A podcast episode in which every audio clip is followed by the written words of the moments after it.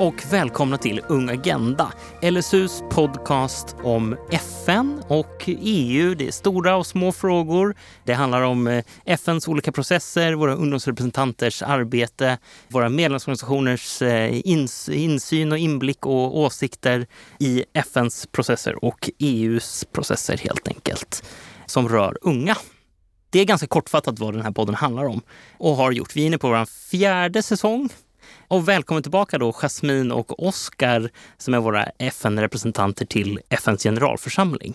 Och så har vi med oss en gäst också direkt från New York. Och det är ingen mindre än Sveriges FN-ambassadör Anna-Karin Eneström. Hej och välkommen! Hej! Tack för att jag får vara med. Ja, det är jättekul att ha dig här. Jag lämnar över ordet till Jasmine och Oskar så får ni köra en liten snabb, rapp utfrågning här av, av Anna-Karin. Ja, men eh, hej Anna-Karin! Jättekul att du tar dig tiden till att gästa oss idag. Vi brukar börja med att ställa en fråga till våra gäster om eh, deras favorit Unesco världsarv som är lite sån här kort, rolig introduktionsfråga. Jag vet inte om det är någon, något som du har och i sådana fall, vad hade det varit? Ja, eh, tack för att, igen för att jag får vara med. Jättekul eh, och kul att träffa er så här på etern. Eh, ja, det är ju inte så lätt att välja, men jag tror faktiskt att jag väljer Laponia. Därför att jag är nämligen en friluftsperson som älskar att vara ute i naturen och hajka och springa och vandra och så. Så att Laponia, där har jag varit både i Sarek och Padjelanta. Så att det får bli mitt val tycker jag var ett klockrent val. Good choice, bättre än våra val. Ja. Som vi introducerade för några avsnitt sedan. Vi behöver inte gå in på vad det var, men i alla fall ett bättre svar tycker jag. Ja. Ska vi eh, tuffa till oss ja, lite? Ja, men precis. Från en lätt fråga till eh, någonting mer kanske svårare. Nej, men det är rätt svårt för människor idag att undvika nyheterna om våra globala utmaningar som klimatkrisen, krig i vårt närområde, hunger och människor på flykt. Och FNs generalsekreterare har ju uttryckt att vi lever i en tid av valet mellan antingen breakthrough eller breakdown. Vilka utmaningar står FN inför enligt dig och vilka ljusglimtar ser du i FNs nuvarande och framtida arbete? Först att säga att jag eh, håller med generalsekreteraren. Jag tror att vi är i en väldigt viktig eh, brytpunkt eh, när det gäller eh, det multilaterala eh, samarbetet och FNs, FNs roll. Eh, och eh, det är precis som ni säger att vi har ju flera kriser samtidigt. Ni har nämnt dem, eh, klimatkrisen, eh, kriget i Ukraina. Eh, vi har fortfarande rester utav, utav pandemin, den är inte över eh, än så länge.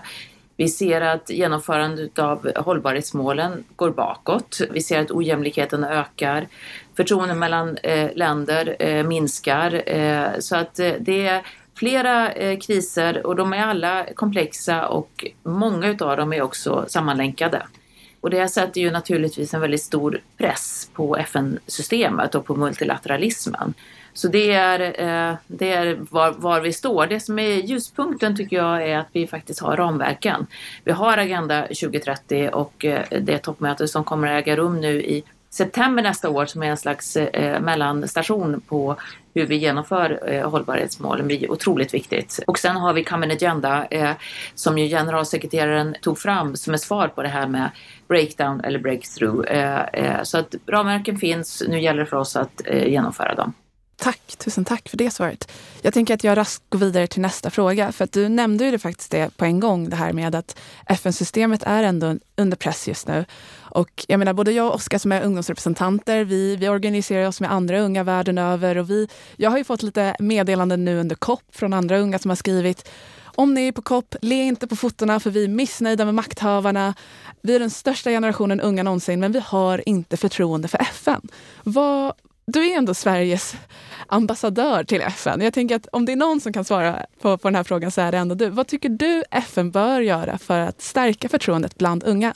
Alltså jag, tycker, jag tycker att eh, generalsekreterarens förslag i Common Agenda, eh, både att eh, tillsätta en särskilt sändebud för framtida generationer och att stärka ungdomskontoret, eh, det nuvarande ungdomskontoret, är väldigt bra. Eh, och han har ju egentligen eh, här, integrerat ungdomsperspektivet i hela sin, hela sin dagordning. Och det, det är någonting som är otroligt viktigt. Och jag förstår verkligen ungas frustration. Jag tror att det, det, är väldigt viktigt när man talar om unga att det är inte bara så att unga ska vara med därför att de är unga, utan unga ska ju vara med i det multilaterala samarbetet därför att ni kan eh, substansen i många frågor. Ni är jätteduktiga på digitaliseringen, ni kan klimatagendan, ni kan frågorna om, om jobb, därför att det handlar om er framtid. Eh, så, att, så att jag vänder mig lite grann mot det här att man bara ska ha unga med för att de är unga, utan jag, jag tror att vi behöver ha unga därför att, därför att ni kan tillföra otroligt mycket i, i, i substans. Eh, och då gäller det eh, att, att ni är med eh, och organiserar er, engagerar er eh, och att vi lyssnar och agerar på det ni, ni för fram. Eh, och det gäller ju både i det multilaterala arbetet. Vi, vi talar ju här mycket om networked multilateralism som är hur vi, hur, det är faktiskt så att de kriser som vi har och de utmaningar vi har kan inte lösas bara av medlemsstater utan vi behöver ungas röster och agerande. Vi behöver privata sektorn, vi behöver civilsamhället eh, och vi behöver en rad andra eh, aktörer också. Men också ert engagemang i era respektive länder. Eh, så vi ser att vi ser fler och fler unga ledare som också kommer påverka det multilaterala och det internationella samarbetet. Så att ett engagemang både i medlemsländerna men också för den internationella agendan och för oss att agera tror jag väldigt mycket i enlighet med vad generalsekreteraren själv lägger fram. Gud vad glad jag blir över det svaret. För att om det är någonting som vi har pushat på, då är det verkligen så här. Unga är inte en homogen grupp. Vi kan väldigt mm. mycket. Vi har väldigt mycket kompetens. Så att jag blir väldigt glad av att få höra det svaret från ja, men, Anna-Karin. Liksom. Ja, men, eh, verkligen. Och, och eh, vi vill ju verkligen se bort från det här perspektivet att unga ska bara ses som förmånstagare utan liksom se mer unga som partners. Så att det inte bara inkludera dem i att få presentera vad man anser är ett problem, utan också få vara med och vara en del av att presentera lösningen. Mm. Så att, eh, tack så jättemycket för det, för det svaret. Vi ger oss raskt på fråga nummer tre. Nu tittar vi kanske lite i ett större perspektiv på, på Sverige. För Sverige är ju en av de största givarna till FN-systemet och har, har, haft ett väldigt långt eh, historiskt och brett engagemang inom FN. Och eh, har, ja, Sverige ger årligen betydande, betydande frivilliga insatser till FNs fackorgan, utvecklingssamarbete, humanitära insatser och, och liknande. Och, och, Sverige har exempelvis varit en av de största ekonomiska givarna till FNs kvinnoorgan och till den fredsbyggande fonden. Men vilken roll ser du Sverige ta eh, inom det internationella samfundet och vilka är idag och har varit Sveriges prioriteringar inom FN?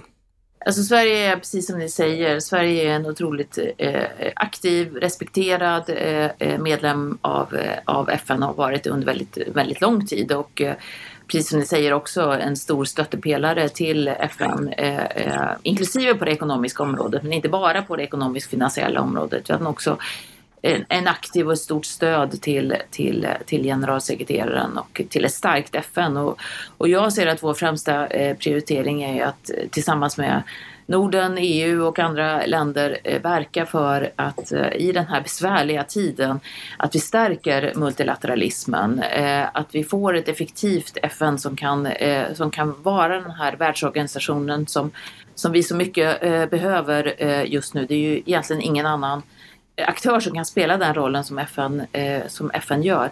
Och att vi eh, står upp för FN-stadgan, för den är ju eh, otroligt viktig och det har vi sett nu i eh, aggression, den ryska aggressionen mot, eh, mot Ukraina, eh, hur betydelsefull den är för, för FNs eh, legitimitet. FN består ju till största delen av eh, små, eh, små länder, under 10 miljoner eh, invånare. Och de länderna har ju givit ett, ett klart svar eh, på att eh, det är inte okej okay att bryta FN-stadgan. Vi är alla beroende av att ha en FN-stadga som, eh, som respekteras eh, för vår egen säkerhet men också för att vi ska kunna utvecklas eh, och eh, skapa en tryggare värld. Ja, men det är vi också väldigt stolta över. Mm. Jag känner att vi använder ordet raskt väldigt mycket men det handlar ju om att Anna-Karin har ett sånt späckat schema, ska liksom arrange world peace. Så att vi går faktiskt raskt vidare till den sista frågan som vi har med oss idag. Och det är, det, är, det är en ganska tuff fråga för jag vet själv inte riktigt vad jag hade svarat på den. Men om du var tvungen att välja ett utav um, de globala målen som du brinner lite extra för och tycker det kanske är snäppet viktigare. Vilket hade du valt? Ja, det är faktiskt en väldigt svår fråga. Eh, och, eh, jag försöker inte fega ur här, men, men, men alltså de är, alla, alla målen är ju viktiga och de, de hänger ihop allihopa. Så att om jag tvingas så tar jag mål 17. Eh, därför att mål 17 med partnerskap är ju faktiskt eh, både ett mål och ett medel. Så att det får bli mitt val eh, om jag tvingas välja mellan alla mål som ju alla är viktiga faktiskt. Mm. Gud, vi får diskutera det vidare, vilka mål vi hade valt. Jag funderar på att köra en copy-paste på Anna-Karin och säga låtsas att jag hade valt samma sak. Men tusen tack för det svaret och tusen tack för att du kunde hänga på oss idag och spela in med oss. Verkligen jättekul. Stort tack. Tack för att jag fick vara med och eh, tack för ert engagemang och jag ser fram emot eh, fortsatt, eh, fortsatt samarbete. Lycka till! Tack! Ja, men det var ja. jättekul att få, få prata med Anna-Karin på den här gången via länk. Både jag och Jasmin har ju haft möjligheten att, att prata med Anna-Karin när vi har varit i, i New York. Så att, det var jättekul att hon tog sig tiden. Ja, och när ni var i New York tänker jag att vi ska prata om alldeles strax. Jag har också några följdfrågor som, jag, som dök upp eh, när jag lyssnade på er eh, utfrågning här av Anna-Karin. Anna-Karin här fick ju svara på eh, sitt favoritvärldsarv. Det har vi gjort tidigare. Nytt för den här säsongen är att vi har liksom gått från den biten. Eh, ni har inte varit med i, i, den, i den här omgången utan ni var med på, i, i, våras. Mm -hmm. Och nytt för den här gången är att vi har liksom skippat lite grann, gått ifrån lite grann med Unesco världsarv. Eh, för det var ganska svårt eh, ibland att komma på flera nya. Eh, det varit mycket upprepningar. Så nu har vi istället hoppat över på den här EU-utfrågningen och där handlar det om liksom vilken er favoritstad är i Europa. I Europa? I Europa. Så ni, kan, ni, kan, eh, ni, ni får liksom gå ifrån New York, eh, vilket kanske hade varit självklara svaret då, eh, FNs högkvarter. Men nu är det istället Europa. Ja, men eh, jag kan börja då. Det finns ju många eh, fantastiska städer så det är väldigt svårt att välja. Men jag kastar mig nog på Paris. Eh, Klassiskt svar. Ja, det kanske det är. Mm. Eh, nej, men, eh, jag varit där två gånger. Eh, tyckt att de gångerna har varit fantastiska. Jag tycker det är en väldigt vacker stad, väldigt mycket kultur. Jag är själv väldigt mycket av en kulturmänniska. Så att, eh, ja, Paris. Tack Oskar. Jasmin?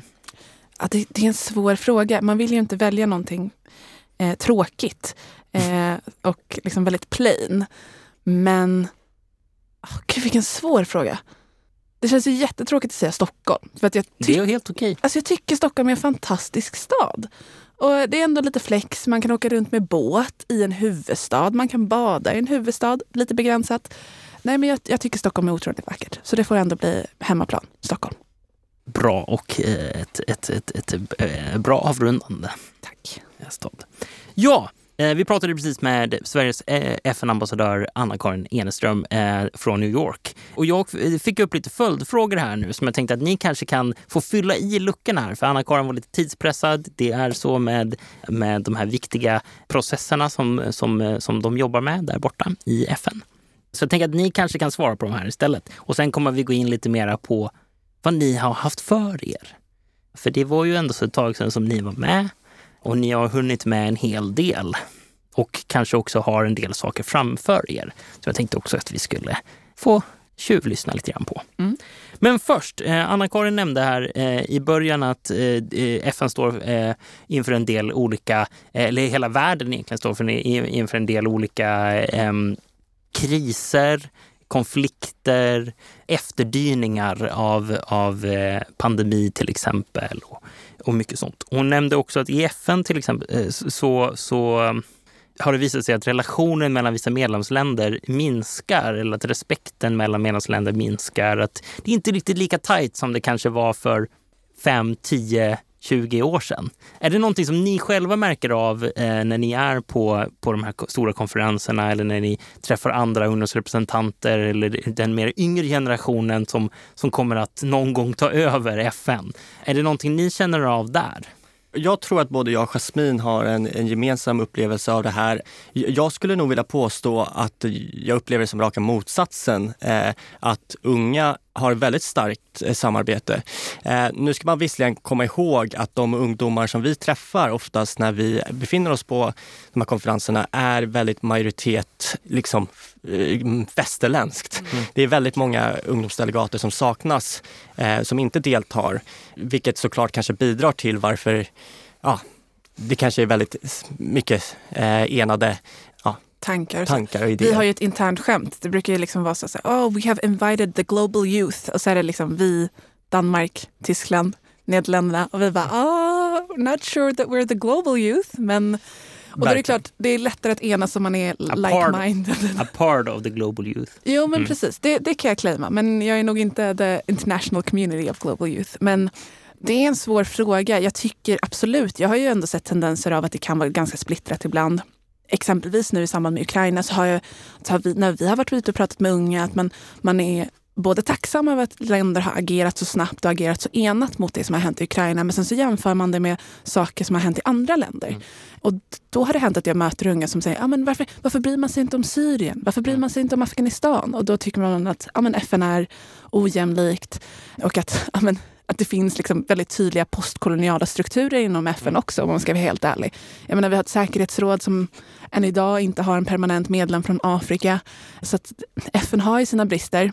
Och det speglar sig i ungdomsrörelsen också, att vi, vi mm. tycker det och det splittrar ju oss också.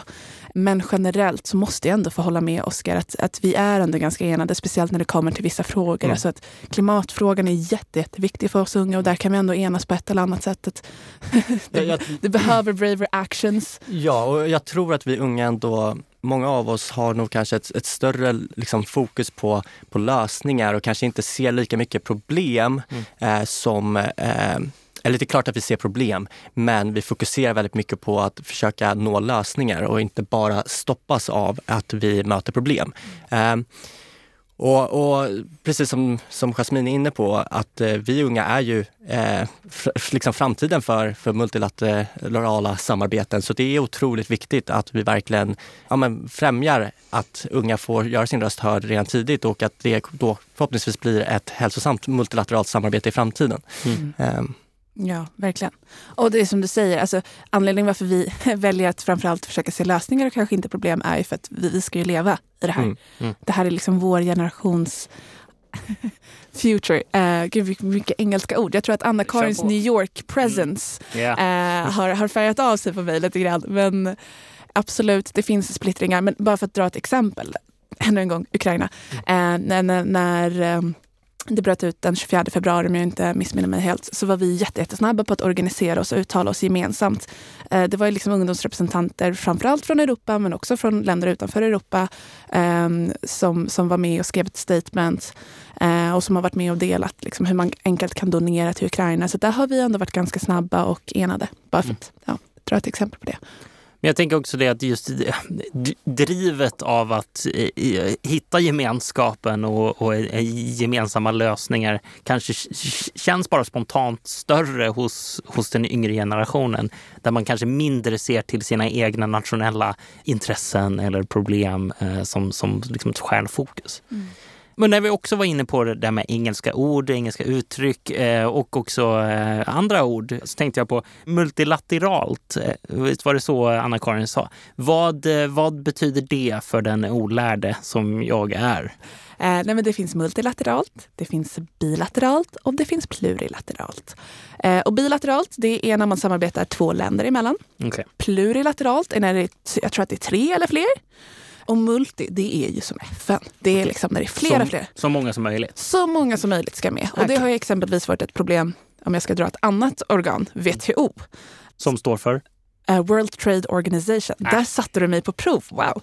Nej, men där har det varit problem med att man inte har lyckats samarbeta multilateralt och istället börjat samarbeta plurilateralt vissa länder emellan. Och då har det blivit lite tjafs. Att, nej, men vi är ju här i den här organisationen för att alla ska samarbeta, inte bara vissa. Vi vill ha multilateralt samarbete. Precis, och jag menar våra globala kriser vi har mött på sistone av klimatkrisen och pandemin. Det har ju verkligen varit sådana kriser som har satt det multilaterala samarbetet på prov. Eh, och, och som och, kräver. Och som såklart kräver så multilateralt samarbete. Jätte, jättespännande och intressant. Det, då fick jag lära mig någonting nytt också idag. Mm. En sista fråga här om, om, om eh, Anna-Karins eh, intervju. Mm. Hon fick frågan eh, hur FN bör agera för att öka unga deltagande, ungas deltagande. Mycket bra svar, men jag tänkte på, hon nämnde ett särskilt ändebud. Vet ni hur det kommer att se ut? Kommer det vara en ung person själv? Tänker jag, eller kommer det vara liksom de som ska bli... Äh, finns risken att man hamnar i samma fälla ändå bara för att man sätter in nya arbetsgrupper eller nya ändebud eller nya grejer? För tydlighetens skull så ska jag bara säga att hon är ett sändebud och inte ett ändebud. En sändebud. sändebud. ett nytt ord till i podden. Ja. Uh, Förlåt, var men jag som det- hade, mina anteckningar ser ut som att det är, ah, Nej, men det, Det- är helt okej. det är klotter. Nej, men såklart, alltså det, det är ju alltid lite farhågor med när man bara stoppar in Liksom, ja, men nu, ska vi, nu ska vi ha den här nya organisationen som ska tackla de här frågorna. Det är inte det vi vill ha. Vi pratade ju lite om det också. Att unga kan verkligen vara delaktiga i alla frågor. Och unga ska inte inkluderas bara för att de är unga, utan vi ska inkluderas för att vi faktiskt har många tankar och idéer på lösningar. Och det kan ju lätt bli en sån sak att jag och Oskar har ofta pratat om det, att när vi väl blir inbjudna så handlar det väldigt, väldigt ofta om klimat. Det handlar väldigt sällan om liksom bostadsfrågan, men det är en fråga som verkligen påverkar oss. Och farhågan är väl att man, när man startar upp det här Youth Envoy, eller vad heter det Youth Envoy? Nu kanske jag sa fel. Det är Envoy on the eh, on future generation. Tack. Mm. Um, att man bara Det var enklare. nej, att man bara kastar på frågor som man tycker rör unga Mm. dit. Och sen så andra faktiska frågor som också påverkar vårt levande eh, inte når fram och där vi inte får ta del av det. Men för att vara FN så måste man ändå säga att det här är ett framsteg Okej. och eh, det är någonting vi får utvärdera ut eftersom. Men eh, vi är i alla fall glada att det är upprättat och det, det, det i sig är ju bara ett statement. Att det, att det finns någonting sånt, tycker jag. Nej men verkligen. Jag tror att det kan skapa ännu mer fokus eh, på såklart unga också. Eh, men samtidigt kan man ju känna att vi har ju globala målen. Om vi faktiskt ser till att följa de globala målen så, så gör vi också världen en, till en bra plats för framtida generationer. Så ja, som ett litet medskick så, så men om det bidrar med extra mycket insatser och ett, ett starkare, eh, en starkare väg framåt så är väl det bra, tänker vi. Det, det tänker jag också. Eh, och vi får hoppas att det eh, ger frukt, så att säga. Ja, verkligen. Men nu tänkte jag att nu ska, vi, nu ska det handla om er istället. Hur mår ni? Generellt, liksom. Hur mår ni generellt? Nej men eh, vi mår bra tror jag. Vi, vi har ju haft en ganska intensiv period sedan sist. Vi, nu i september och eh, så, så var det ju generalförsamlingen och då deltog ju jag och eh, Jasmine i New York. Så det var väldigt mycket eh, arbete inför det och eh, såklart i New York och även efter. Så eh, vi befinner väl oss i en, i en period just nu där vi försöker eh, samla kraft. eh, helt enkelt. Ja, var verkligen, alltså, det var ju full rulle inför öppnandet av generalförsamlingen. Vi var ute och konsulterade, vi var ute och träffade medlemsorganisationer, vilket var super, super kul. Oskar var med på högnivåveckan och Transforming Education Summit. Jag deltog i tredje utskottet och höll ett anförande som baserades på de insikterna jag har fått med mig av unga här i Sverige. Och vi höll också faktiskt ett event i New York där vi bjöd dit andra ungdomsrepresentanter. och eh, det förföljer oss fortfarande för vi sitter fortfarande och skriver texter och finar. Och, vilket också kan liksom peka på att ibland så är man inte riktigt överens. Poängen med det här sidoeventet var att vi skulle skriva ner lite tankar och idéer på hur man kan förbättra the UN Youth Delegate Program.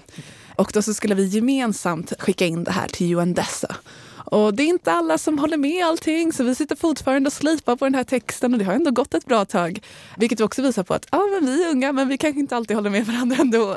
Och bara några ord kan ju liksom ge väldigt, väldigt stor skillnad. Men kontentan håller vi såklart med. Och sen så eh, packade vi om och så flög vi till Island. Jajamän. Och där hände Nej, men på Island så, så deltog vi och, och skapade en, en, ungdoms, eh, ska man säga, en ungdomsdeklaration baserat på, eh, på fred, helt enkelt, fredsfrågor. Och eh, där fick vi möjligheten att träffa Islands utrikesminister och Islands president och eh, många andra ungdomsdelegater under två dagar. Mm. Det var mycket, mycket givande måste jag faktiskt säga. De hade helt fantastiska talare och panelister där. Och sen så fick vi också se norrsken. Jag vill bara lägga till det som en liten sån. Eh, Hard work pays off. Man det- fick se. Det eh, eh, finns ju i Sverige också. Det är jag uppvuxen på eh, uppe i Norrland. Så att, eh, men, men det är kul. Man får se det också på Island. Ja, så det var lite... Men vad, kan ni ge två exempel som kom fram ur det, ur det fredsprogrammet som ni var med och, och deltog och tog fram? det kommer var ni ihåg- ganska kom- många punkter som vi Ja, skrev. okej. Ehm, Men det är första som kommer upp i minnet då? Nej, men, eh, jag kan ta en sådan fråga var ju diskussionen om, eh, vi lyfte att eh, en önskan om att man skulle skriva på, nu har jag tappat ordet på just vad det, vad det avtalet kallas, men som är relaterat till kärnvapen. Att vi inte såklart, ska använda kärnvapen i, i, Norden. Det var ett sådant eh, statement som var med i den ungdomsdeklarationen. Ett annat var väl eh, såklart egentligen, alltså det som det genomsyrade, om man kollar stort, så var det ju att eh, se till ungas utsatthet men också okay. ungas involvering i, inom fredsfrågor. Ah. För det är oftast kanske ett ämne som man också kanske tappar perspektivet av unga inom. För unga är oftast de som är oproportionerligt utsatta i, mm. i olika typer av eh, konfliktsammanhang. Mm. Så eh, ja, det kanske man egentligen ska säga i, i stort. Mm. mm. Men eh, det, det, går att läsa. Vi kan skicka ut det så att man kan få kika lite närmare. Men det var ju också någonting som vi gjorde tillsammans med bara nordiska länder. Mm. Det hade varit kul att försöka få ihop någonting lite mer multilateralt mm. eh, såklart. Eh, men vi lyfte ganska många punkter där. Men Bland annat också om hur eh, urfolks rättigheter. Norden har väldigt mycket urfolk och det glömmer vi ofta. Och att man ska ratificera de avtalen som finns, bland annat. Så det är många viktiga punkter. Kul! Ni verkar ha haft fullt upp. Ja, man inser också hur minnet sviker en, för det är ändå ja. vi som har skrivit det här. Och så bara, hur mycket, alltså, man la ju ner timmar för ja. timmar på det här. Men det blir lite grann så när man jobbar så intensivt med, med någonting i, under en väldigt kort tid och så ska det bli så bra som det bara kan bli. Mm. Då, då när man åker hem, vilar ett par dagar, slappar lite grann, då, då har man liksom gjort det. Då, är det, då försvinner det lätt. Ja. Här måste man upprätthålla den där kunskapen hela tiden ändå. Mm. Så det funkar så. Verkligen. Och sen får vi inte glömma bort att det har varit internationella FN-dagen nyligen. Ja. Och där fick vi möjligheten att träffa Jan Eliasson som har varit FNs vice generalsekreterare. Och eh, ja, fick lite tips av honom och, och, möjligheten att, att höra om hans erfarenheter inom FN. Så det var ju också ett litet Vad inslag. Vad tar du med dig från det då? Eh, nej men jag tyckte att han sa en sak som var eh, väldigt bra. Han, han brukar säga att, eh, ja men, att FN är en spegling av, av världen som den är och att det nu inte är kanske en vacker plats. Men FN är ju också en spegling av världen som den borde vara mm. eh, med fokus på ja men, de globala målen vi har. Och, och, det är viktigt att eh, komma ihåg det när, när världen inte kanske är en, en vacker plats. Mm. Eh, och ja. Mm. Vad fint. Det är viktigt att komma ihåg, tänker jag också, att, att det, det, det kan bli eh, man kan nå dit, dit man vill, mm. eh, även, om, även om det inte upprätthåller de förväntningarna man har på världen just nu. Så, så kan man komma dit om vi samarbetar. Ja. Multilateralt. Snyggt! Fick jag in det också. Eh, riktigt stolt. Men eh, det är allt som ni har haft för er. Vad står framför er? Kort så måste jag ändå säga, jag tror att vi säkert har glömt någonting som vi har gjort. Jag, bara, känner, jag bara känner att här, den här perioden har varit för intensiv för att det bara skulle kunna summeras i liksom de tre punkterna. Och då vill jag rekommendera att man går in och spanar in vår Instagram, för mm. där kan man följa vårt arbete. Shoutout till Unga Sve. Men vad som komma skall, eh, är man i Göteborg den 25. Så det är dagen efter antagligen det här släpps. Så spring till Göteborg, yeah. 25 november, yeah. be there. Så kommer vi faktiskt föreläsa. Precis, på Kunskap och framtidsmässan. Yes, och vi kommer ha en inspirationsföreläsning om unga i FN. Mm. Så är man intresserad av det och kommer och snacka lite med oss så är man varmt välkommen dit faktiskt. Vad kul! Mm. Vad mer? Mer är fler föreläsningar. Eh, vi ska försöka vara ute och såklart då återberätta vad vi har varit med om nu under den här eh, intensiva perioden.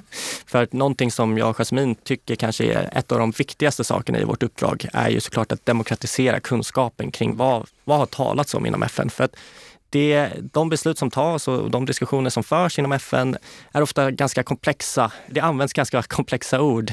Där vill vi verkligen kunna göra det lättare för, för ungdomar att förstå och kunna hålla beslutsfattare till svars. Så mycket kommer vara fokus på föreläsningar. Mycket representation helt enkelt. det, är, är, det är också det som är mycket ert uppdrag går ut på. Att undervisa och representera och finnas där folk har frågor. Jo men verkligen. Och en, sån, en sån sak som jag har tänkt på liksom, när vi har varit ute och föreläst är att liksom, ja, men som du säger, demokratisera kunskapen kring FN.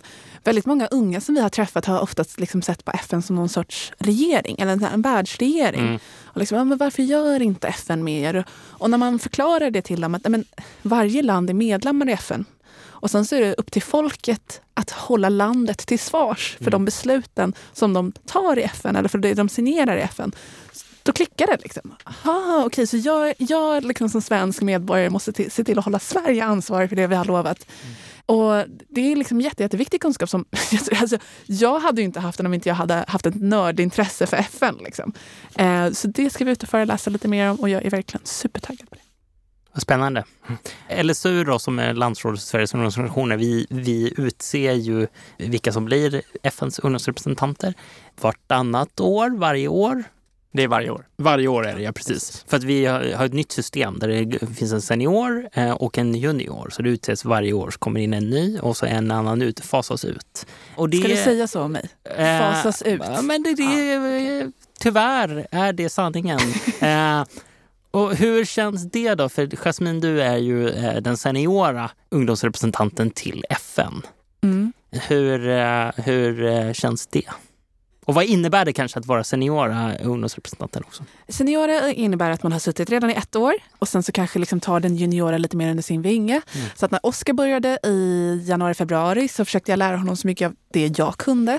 Sen så har vi etablerat ett väldigt, väldigt gott samarbete under året ändå.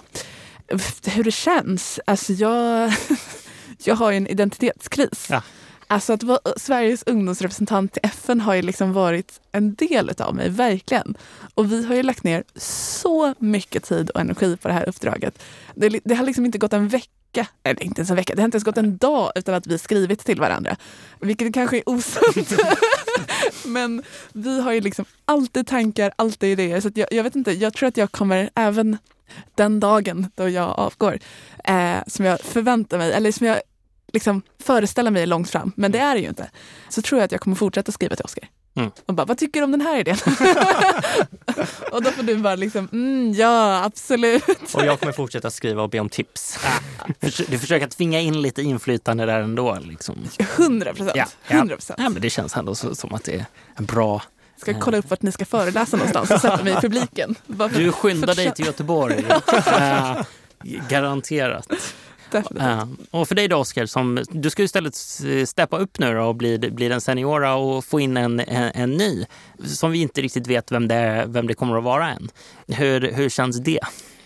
Nej men eh, så här, eh, kort och gott så tror jag att det såklart kommer bli eh, en, en suverän junior eh, ungdomsdelegat. Eh, men det är ju självklart jättetråkigt att eh, Jasmine nu lämnar oss. Jag har ju lärt mig något otroligt mycket under det här första året och eh, det måste jag verkligen eh, säga att jag tycker det här systemet av junior och senior är verkligen något som har fungerat väldigt, väldigt bra. För att jag skulle nog säga att nu när det har gått ett år, det är då man verkligen känner sig bekväm i rollen och man känner att man har kontakterna och eh, ja, känner sig bekväm helt enkelt. Och jag tror att det är viktigt om man vill kunna göra ett starkt och effektivt arbete. Så jag hoppas att jag kan fortsätta på det arbete som Jasmin har påbörjat och ja, verkligen eh, göra gott ifrån mig.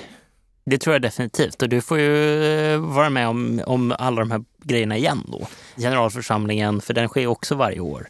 Och alla de här föreläsningarna och alla, all konsultationer och träffa medlemsorganisationerna. Det måste kännas eh, rätt okej. Verkligen, ja. verkligen. Sluta påminna mig om allt han ska få göra. Förlåt. Oh. Um, det här har varit ett lite mer intimt och nästan lite personligt avsnitt än vad Unga Agenda brukar eh, vara. Vi brukar hålla oss ganska bra till liksom, eh, kärnfrågorna eller, eller de här lite mer komplexa eh, processerna. Men jag tycker också att det är viktigt att man kommer ner på en, eh, på en lite mer personlig nivå och får lära känna människorna bakom lite grann. Mm. Jag tänker att vi, eh, om ni inte, eh, har ni något mer att tillägga? Jag lämnar, jag lämnar rummet fritt. Om det är någonting som ni känner att ni har glömt, någonting ni har missat, någonting ni bara känner så här, det här är ändå så viktigt att säga om våra uppdrag eller våra eh, processer eller det vi gör och vad vi tycker är viktigt. Ja, men, eh, jag har ett eh, bara snabbt inslag och, ja. och, det är att nu nästa år så kommer det ju hållas konsultationer igen och det är verkligen ett jätteviktigt underlag för oss som eh, delegater. För det är trots allt våra eh, medlemsorganisationer vi ska representera och då behöver vi det underlaget. Så håll ögonen öppna för när LSU ger information om konsultationer för att där har ni verkligen möjlighet att ge oss den informationen som vi sen kan eh, ge till beslutsfattare. Och jag kommer vara där. Ja. Men inte, inte, inte för, för, för att konsulteras. för att ge min input. Och träffa Oskar. och den nya reppen såklart. Ja. Bra, viktig poäng. Det är bra eh, för att, för att eh, man blir ju inte, man blir inte allvetande bara för att man får ett, ett, ett fint uppdrag på sig. Utan det är ju faktiskt kraften av att vara många och få mångas kunskap liksom, som, som gör att man kan driva igenom saker. Mm. Så väldigt viktigt. Jag tänkte att eh, ni ställde ju en eh, sista fråga här till, till Anna-Karin också. Där ni eh, tvingade Sveriges FN-ambassadör att välja ett globalt mål av, av alla de som finns och liksom välja ut ett lite extra. Vad eh, väljer ni själv om ni hamnar i samma position? Ja, den, den är svår. Jag tycker Anna-Karin gav ett väldigt bra svar. Men, men jag känner mig nog ganska bekväm med att vilja svara. Jag, jag deltog ju på den här Transforming Education Summit som var en stor konferens baserad på utbildning. Eh, och där blev jag väldigt eh, ja, påverkad av Global 4 som är med fokus på god utbildning för alla. Och eh, tillägga ska säga att FNs generalsekreterare sa att om han fick välja ett med enda mål så hade han valt utbildning 4, eller globala målet 4, god utbildning för alla. För jag tror att om vi vill göra världen till en bättre plats så behöver vi veta hur och då behöver unga ha en kvalitativ utbildning. Så utbildning är starten för allt, tycker jag. Svårt att toppa det där. Alltså, va? Eh, och speciellt när du har valt någonting som valt. Alltså, vad ska jag göra? Han har ryggen fri, eh, garanterat. Han ställer sig mot en vägg och lutade sig ja. lite lätt mot den bara. 100 procent. Nej, men jag tänker att jag för det första adderar på jag tänker att jag tar det som Anna-Karin tog, mål nummer 17, och sen så adderar jag på ditt mål också om utbildning. Och sen kommer mitt mål. Ja. Eh, och det handlar ju ändå om att när jag var i tredje utskottet så valde jag att dedikera mitt tal till civilsamhällets roll eh, och till det minskande utrymmet framför allt. Och därför så måste jag ändå välja mål nummer 16 som är fredliga och inkluderande samhällen. Det är någonting som vi märker av, alltså vi märkte av det inför det här valet, hur tonen blev väldigt, väldigt tuff. Vi märker av hur det demokratiska utrymmet minskar och jag tror inte att utan demokrati så kan vi inte uppnå något av de andra målen faktiskt. Så därför väljer jag mål 16. Jag vet inte om generalsekreteraren kanske har sagt det någon gång att han också skulle välja det. Men eh, det är i alla fall mitt val. Känns som att han har tillräckligt mycket intervjuer så att han kanske byter mål varje intervju eh, och bara hoppas att ingen märker det. Ja. Ja. Jag kan tänka mig det. Då har man definitivt ryggen fri. Ja, gud, ja. Ja. Supertack för att ni var här och hoppas att eh, ni kommer att vara med fler gånger. Vi, vi, vi försöker, jag ska se vad vi kan göra om vi kan klämma in dig en gång till, Jasmin. Uh, det skulle vara trevligt. Um, och supertack för det här. Det har varit väldigt eh, givande och väldigt roligt eh, att ha er här och bra jobbat med eh, er utfrågning. Och lycka till i framtiden med era uppdrag. Tack! Tack så jättemycket och tack till alla som följt mig de senaste två åren när jag haft mitt uppdrag och tack för att ni har hjälpt mig under den tiden. Nu lämnar jag över till Oskar i trygga händer, men stort tack. Vi syns i nästa avsnitt som då kommer att handla om EU. Då är vi tillbaka på det. Då har vi också med en gäst kan jag tisa. Och det är vi, jag. Vi hörs då. Det är inte